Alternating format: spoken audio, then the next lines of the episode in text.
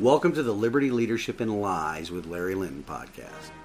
For those of you who are new listeners, this podcast will be about exactly what the title implies. We will discuss the state of liberty in our republic today and how it is being eroded by the very institution that was created by our founding fathers to protect it, which is the government that now hates us. We'll also discuss the many different types and styles of leadership that exist today but more frequently, we'll talk about how our republic is best served by true servant leadership in elected office. On the topic of lies, we will discuss the many pervasive lies that are told in society today, and not only by our government, but their willing partners in the news media, social media, and tech sectors. These lies, they're designed to rob us of our liberty and destroy our trust in and reliance on the founding principles of our nation and its Constitution. I will also use a portion of each episode to discuss my election campaign to represent Tennessee's House of Representatives District 12. And what I hope to accomplish with my campaign is just basically a couple of things. I want to bring to Nashville an example of what following an oath to the Constitution looks like. And this is based upon my 30 years of service to our nation in the United States Navy. Additionally, once I am in Nashville, I would like to restore the state's role as the creator of and the parent to the federal government. What a lot of people don't realize is that our federal government is not a party to our Constitution, but it is a product of the Constitution. And this Constitution is a charter between all the states that empowers the federal government with certain and extremely limited powers such as providing for the common defense and to regulate trade. We can also discuss any tactics or techniques the listeners may have in the fight to restore our nation's founding principles when engaging with what has apparently become the people's enemy over the course of generations now, and that is the government that, one, hates us, and two, only sees us as the means to obtain and maintain power. If you would like to contact the show, just send an email to Larry at libertyleadershipandlies.com. You can also subscribe to my blog there at the website. Additionally, even at the website, you can contribute to my campaign. You can find the podcast and the campaign on social media. Just search for Larry for TN12 on Twitter, Instagram, and Facebook for the campaign info, and Liberty Leadership and Lies with Larry Lynn for the podcast social media pages. I'm also on Telegram as Liberty Leadership and Lies. I will be recording the show either from the Goat Locker studio in Sevierville, Tennessee, or on remote locations where my consulting business or election campaign takes me. Welcome back, ladies and gentlemen. Well, I'm off on another coaching engagement in Texas this week. Some good news was I was able to make the men's breakfast with the men's ministry of Pathways Church before I left this time. My flight schedule on Tuesday gave me enough of a cushion to make it to the breakfast and then head to the airport. The high costs of fuel are hitting every sector of the economy and have reduced the number and availability of flights from Knoxville to Midland. Besides the cost, though, it worked in my favor. Before we get on to the topic of liberty this week, I want to provide some information on some important dates for this year's election cycle here in Tennessee. So, my non Tennessee listeners, the following information, more specifically the dates I'm about to provide, don't apply to you. However, this next election is important to every American. I do encourage everybody outside of Tennessee and in Tennessee to look up their counties and states' key dates for their election cycle. The bottom line up front, though, is this every legal citizen must register and they must vote. They must vote in every election, even as for like the county clerk or even the dog catcher. Every election and every vote matters. Be active participants in our self governance so we no longer get the poop shows that have dominated our election cycles for generations now. But back to Sevier County and Tennessee information. Tuesday, the 3rd of May, is the state and county primary election date. I'm not on the ballot because I'm not running in a primary election. I'll let the two major political parties duke it out in choosing their candidates, which really won't be much of a fight here in Sevier County, which really needs to change, but more on that in the future. In order to vote in this primary, you must be registered to vote by Monday, the 4th of April. That is less than three weeks from today. Early voting in the primary is from April 13th to April 28th. If you need an absentee ballot, you must request it by the 26th of April. Once again, that is for the state and county primary elections. On Thursday, the 4th of August, the state and federal primary and state and county general elections will be held. The voter registration deadline for this election is the 5th of July. Early voting goes from July 15th to July 30th. If you need an absentee ballot for the August election, you need to request it by the 28th of July. And finally, the state and federal general election will be held on November the 8th. This is the ballot I'm on. You must be registered to vote for this election no later than the 11th of October. Early voting will be from Wednesday, October 19th through Thursday, November 3rd. Absentee ballots must be requested by the 1st of November. So for everybody listening, get involved. Register to vote and then vote. Also, don't blindly follow your preferred political party. Don't show them any loyalty because they don't show it to you. If you listen to the weekend update, you would know what lengths the political party that is supposed to be pro Constitution and individual liberty the lengths they will go to in order to ensure their preferred candidates and incumbents are protected. We all must research the candidates that are running and get behind the ones that are the most pro liberty, the ones that will support and defend the Constitution. And, perhaps the most important characteristic for candidates, vote for the ones that will follow their oath and reject the ones that have proven that they do not follow their oaths. We all, as a nation, must throw off this voter apathy that has gripped our republic for more than a century now. Our apathy has created the chains that now bind us and put us all in servitude to the government. Speaking of servitude to the government, it's getting close to that time of year again. What time of year do you think I'm referring to? Well, it's that time where we either fork more money over to Uncle Sam, where he will do his best to waste it, or we will get a refund because we overpaid income taxes to Uncle Sam. And that refund, Uncle Sam will give it to you without any interest paid as well. So as you get your tax returns prepared, I would like you all to think about this. Whether you get a refund or you have to stroke a check when you file, realize that Uncle Sam got the first cut on all of your income. They do it through federal withholding. So no matter what, the government gets our own money before we even see the first nickel of our sweat equity. Federal withholding has been so ingrained in our national conscience that we don't even think about it anymore. When you ask a person how much they make, what do they often answer with? Well, they answer with what they bring home, not what they make. Never considering that the government, which hates us, they took their cut right off the top before we get to enjoy the fruits of our own labor. Of course, that is all tied back to the unconstitutionally passed 16th Amendment, but that always gets me sidetracked whenever I talk about taxes, because taxation is theft. But back to the topic, though. Apathy has created the chains that have bound us for generations now, and is getting worse and worse, which is completely opposite of how our republic was founded. It is exactly what the Constitution was crafted to avoid.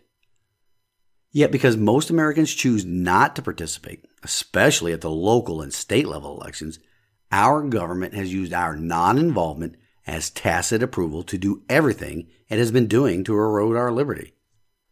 The easiest way our government increases our servitude is through taxation and government spending. And wouldn't you know it, the communists and transpublicans in our nation's capital are at it again creating more and thicker chains to bind us in the form of debt. Just last week, the House of Representatives finalized a $1.5 trillion, yes, trillion with a T, $1.5 trillion omnibus spending package. Of course, the news cycle that is dominated with a Russian invasion of Ukraine means that this spending bill includes emergency aid to Ukraine. Isn't that just special? This spending package, you notice how they're all all these bills are called spending packages, when they should be more appropriately named taxpayer debt burden increase packages. It is just another deception by our own government in order to hide the true nature of the legislation they passed. Anyway, it's been reported that this emergency aid package for Ukraine contains massive funding increases. Yes, increases, meaning the taxpayers of this country were already footing some of the bills for that corrupt government. The communists, enabled by the trans publicans in Congress, just passed this massive spending package using the conflict in Ukraine as the cover story to a willing media and an apathetic public. But you know what? Of the $1.5 trillion in the spending package, There's only $13.6 billion in additional humanitarian security and economic assistance for Ukraine. So, where's this other $1.37 trillion going to be spent? Well, it's really a small number compared to our 30 plus trillion dollars in national debt at this moment, right? Anyway, that $13.6 billion to Ukraine, it's on top of the 1.4 billion already given to them since the beginning of 2021. This foreign aid money is a topic that always gets me a bit upset. Our government, the one that's supposed to represent us, the tax-paying citizens of the United States of America, provides billions of dollars worth of aid to countries all over the world. Yes, even some that hate us. And that money the government gives, first they take it from us. So shouldn't our money, our sweat equity be used for something more beneficial to our country and our citizens first? This situation in Ukraine highlights more the hypocrisy of the communists and transpublicans that are running the show right now. So we, the taxpayers, are footing the bill to protect border security to the tune of billions of dollars in countries all over the world. Countries, that is, except for ours here at home. The wall on our southern border would have cost roughly $20 billion to complete. A wall that would prevent the invasion of drugs, child sex trafficking, and criminals. It's also a wall that the current administration is spending $2 billion a year to halt finishing the construction. Their hypocrisy points once again to this indisputable fact. Our government hates us. These communists and transpublicans that fill up our Congress, coupled with a cackling hyena and dementia riddled child sniffer, care more about the security of a country half a world away and its citizens than they do about tax paying Americans. Crime, inflation, unconstitutional lockdowns and mandates, drugs, homelessness fueled by a mental health crisis, all of these are problems here at home. Problems like the recent news about the West Point cadets that suffered an accidental overdose of fentanyl laced cocaine in Florida this past weekend. Now, I'm not saying the cadets here are entirely blameless, but based upon some reporting, not all of them used the cocaine. But a couple suffered from overdose because they performed mouth to mouth resuscitation on the initial victim. The border wall, if it was completed, would have gone a long way to stemming the tide of fentanyl and other illegal drugs from washing up on our shores. But what do our elected representatives do? They sit in their ivory towers in our nation's capital and pass yet another spending package. Hundreds of billions of dollars in spending that first takes it from our mouths, our families, and our liberties. And then they ship it all over the world to countries that hate us. They're aiding their freedom fighters overseas in battles against tyranny, or they're helping those foreign countries alleviate poverty, all the while worsening those problems here at home. Did you also know that there's a backdoor type of raise for members of Congress in this bill, too? While inflation, caused by government policies, is killing the middle and lower class in our nation, the elites in DC are getting richer off our sweat equity. Part of this bill contains this little fact. There is $5.9 billion for the 2022 legislative branch funding. This will substantially boost the office budgets of House members to pay their staffs more money. I hope you all remember who the deep state really is. It is the unelected bureaucrats that have been suckling at the government teat that is filled with our sweat equity. Of that $5.9 billion, more than three quarters of a billion will be for the members' representational allowance. That is what funds the office budgets for the new aristocracy. That is what pays the salaries of the deep state. This year's amount represents a 21% increase over last year's funding. All of that means that those members of the deep state will not be greatly affected by the steep climate inflation that government policies created. Not Putin, but that's quite unlike you and I and the rest of the middle and lower class in the country that are being whacked by high inflation. So while it isn't really a pay raise for the members of Congress, just who do they typically hire for their staff positions? Well, the Deep State Family and Friends program. All paid for by the money our government gets first cut of, our sweat equity. Leadership in the Communist Party praised this legislation. Please listen to what Congressman Hoyer and Congressman Jeffries had to say about draining your paychecks. Here I'm going to quote them. Quote, we join in thanking Chairwoman DeLauro and Ranking Member Granger as well as the members on the Appropriations Committee, for producing a bipartisan omnibus package that includes this increase in office budgets. Unquote. Now, though, here comes the ridiculous part that they are proud of and should drive every single American to the voting booth this November to replace every single person in D.C. that voted for this bill. It finishes with this quote So the congressional staff pay can be a priority and enhance the institution's ability to deliver for the people. Wow. Just wow. Congressional staff pay is the priority, not the taxes we all paid, not the high inflation, or the taxes we will end up paying to fund this $1.5 trillion monstrosity. This is just more of our government hates us, and it's on display for everyone to see. With all this talk about a great reset, well, we need a great reset with our Congress. Not only are they interested in tightening the chains that bind us with taxes, they do it in another way. How do they do it? Well, they also want to indoctrinate our children. Again, using our sweat equity to pay for it in the process. They want to indoctrinate our children in America hating and hateful racist ideologies.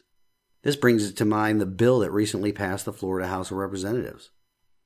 The new aristocracy and their allies in the legacy media, along with activists all over the country, they are all over the airways and the internet dubbing this piece of legislation the quote unquote don't say gay bill. Of course, the truth is completely opposite of what they are calling it. The bill simply states that schools, quote, may not encourage classroom discussion about sexual orientation or gender identity in primary grade levels, or in a manner that is not age appropriate or developmentally appropriate for students. So, no sane person exercising critical thinking skills could get don't say gay out of that summary. But communist activists all over the country are attacking this bill. Why are they attacking it? Of course, you always have to ask the why, ladies and gentlemen. And I will explain it using a phrase that I've heard recently about situations like this happening all over the country in these government schools. And it is this well, folks, it isn't rocket science. These communists just want to diddle our kids. They are up in arms all over the country because sane parents want to put a stop to the sexualization of their children. And the communists, they want it to continue. They've enjoyed putting what used to be considered societal norms, along with the parents that believed in those same norms, they have enjoyed the near complete control that they have had over public government education and putting their chains of compliance upon parents and educators.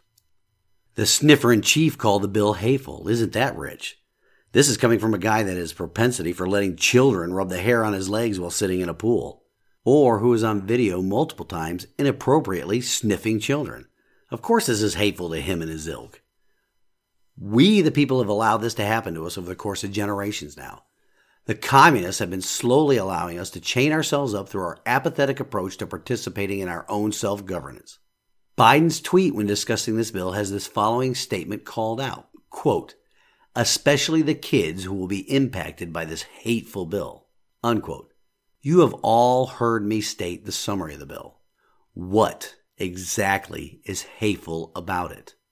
Nothing unless you're an advocate for talking with four and five year old children about sexuality issues. Remember, pedophiles like to start the grooming of their victims at a very young age. As we've talked about here before, the pandemic was a partial blessing in disguise. Parents are starting to realize how government schools and public sector unions have been mistreating and indoctrinating our children.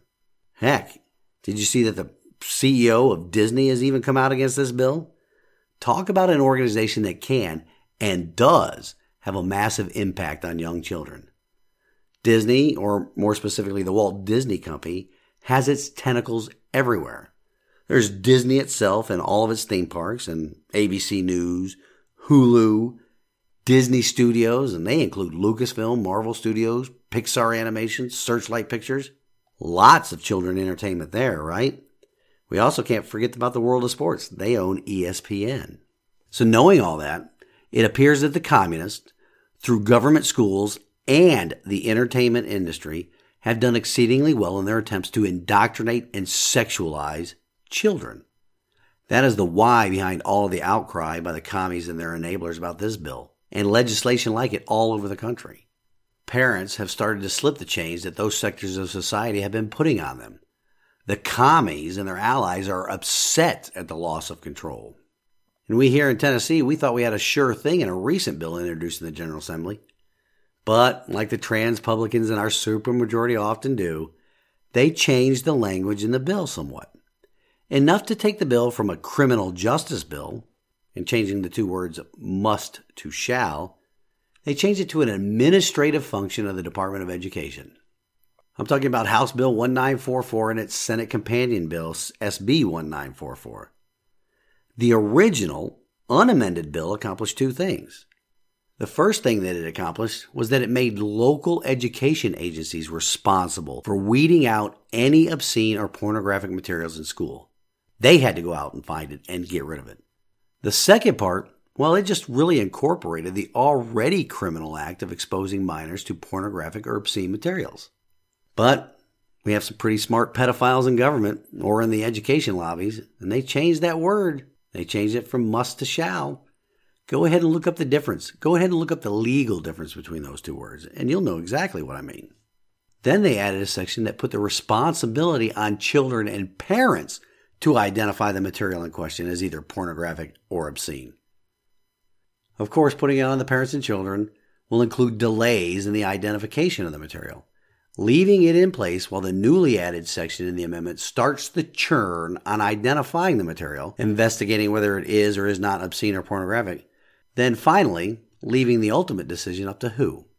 Well, of course, Dr. Penny Schwinn, not law enforcement, the Tennessee's Education Commissioner, who we already know came to the state with California values, whose husband's company has also received a lot of no bid contracts dealing with the state's education department. Oh, and the CRT bill that was up last year? Well, it left the decision up to her if critical race theory curriculum is taught in our schools and what she had to do about it. The amended bill changes the entire dynamic of introducing pornographic and obscene material in the state's government schools. It changes it from a criminal act to an administrative function and responsibility of our communist education commissioner. Isn't that just dandy, folks? The trans publicans pulled another fast one on this bill, all to keep the chains that bind us wrapped up tighter. And it's the usual subjects doing this as well. The representatives on the Criminal Justice Committee that advanced the bill as amended are well, first we'll start with the communists, Representatives Beck, Dixie, and Hardaway, two out of Nashville, one out of Memphis. They voted no on advancing the bill because the communists don't want any public display of putting protections in place for children and their being sexualized. Let's go over the trans Republicans that voted yes on advancing this bill only if the amendment was attached. There's Scotty Campbell of Mountain City, Michael Curcio of Dickson, Chair Clay Doggett, who's the Transpublican out of Pulaski, Andrew Farmer out of uh, Sevierville, not my district, but then run right next to it. And sad to say, Bruce Griffey out of Paris, Tennessee voted to advance it with the amendment too. Don't understand that. There's also David Hawk of Greeneville, Dan Howell of Cleveland, Bud Hulsey of Kingsport, William Lambert of Portland, Debra Moody of Covington, Lowell Russell of Vonore, Jerry Sexton of Bean Station, and finally Paul Sherrell of Sparta. If the people that list themselves as Republicans on this committee were truly committed to the stated platform of the Republican Party, just why would they change the language in the bill as I described earlier? Why are they not fighting to truly represent parents in their efforts here? Why are they making it more difficult to weed out the filth that our children have been exposed to in government schools for years now? There are a lot of whys to be asked here, ladies and gentlemen.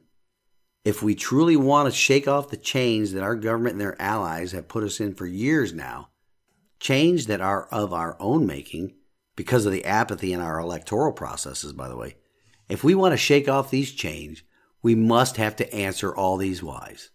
And we must have to answer them quite publicly. These chains we fashioned for ourselves resulted in the government being able to exercise numerous emergency powers during the COVID pandemic which included inserting the major fraud that occurred in the 2020 election. In essence, it allowed them to manipulate the electoral system to ensure that their preferred candidate was installed in the Oval Office, as well as tilting the balance of power in the United States Senate. The new aristocracy counts on and benefits from the apathy of the American electorate. There's another great example of this that happened over the weekend. Former President Obama tweeted out that he has COVID, but he's doing okay with it. Much like the vast majority of people that contracted COVID all over the nation and all over the world. But right after the opening statement, he goes right into typical communist mode that relies on a bunch of people that will blindly follow his instructions without exercising any critical thinking. His full tweet was this, and I quote, I just tested positive for COVID. I've had a scratchy throat for a couple of days, but I am feeling fine otherwise. Michael, no, that was me, just kidding. But the tweet continues Michelle and I are grateful to be vaccinated and boosted, and she has tested negative. It is a reminder to get vaccinated if you haven't already, even as cases go down. Unquote. So let me get this straight. Former President Obama's double vaccinated and boosted, supposedly, by the way. His medical records are probably as sealed as any records dealing with his early history still are. Well, not sealed in any kind of legal way, but kept confidential and kept away from the general public. In fact, when he left office in 2017, he opted to keep his presidential records locked away for 12 years. Where's the uproar over that? There isn't any, of course, because he is an orange man bad to the new aristocracy and their allies in the legacy news media and social media. Anyway, double vax and boosted, and he still caught COVID. Then he urges people to do the same thing. Why? So those who haven't caught COVID yet can do the same thing and still catch it? I mean, have you all seen how the CDC quietly released the adverse effects of the vaccine? Nine pages, single space typed worth of adverse effects. I guess it takes that many pages to inform the public of just how safe and effective it is, right? Wake up, people. Throw off the apathy that has created these chains that have bound us for generations. In closing this week, I would like to leave you all with this from God's Word. Today it comes to us from Psalms 107 10. Some sat in darkness and deepest gloom, imprisoned in iron chains of misery. I believe that I've mentioned this before, I've often stated that providing no input is actually providing an input. Choosing not to participate, especially in the voting booth, has brought the darkness and gloom on the current state of politics in our nation. You might say that you're too busy to go vote or that your vote won't matter anyway. Maybe you believe that your preferred candidate will win no matter if you vote or not, so you choose to stay home. How has that worked out for us? especially over the course of the past two years. No amount of cheating can overcome nearly 100% in person voter turnout. You owe it to yourselves, to your children, and to your country to take on the role that our founding fathers envisioned for you. An active, informed citizen participating in our great experiment in self governance.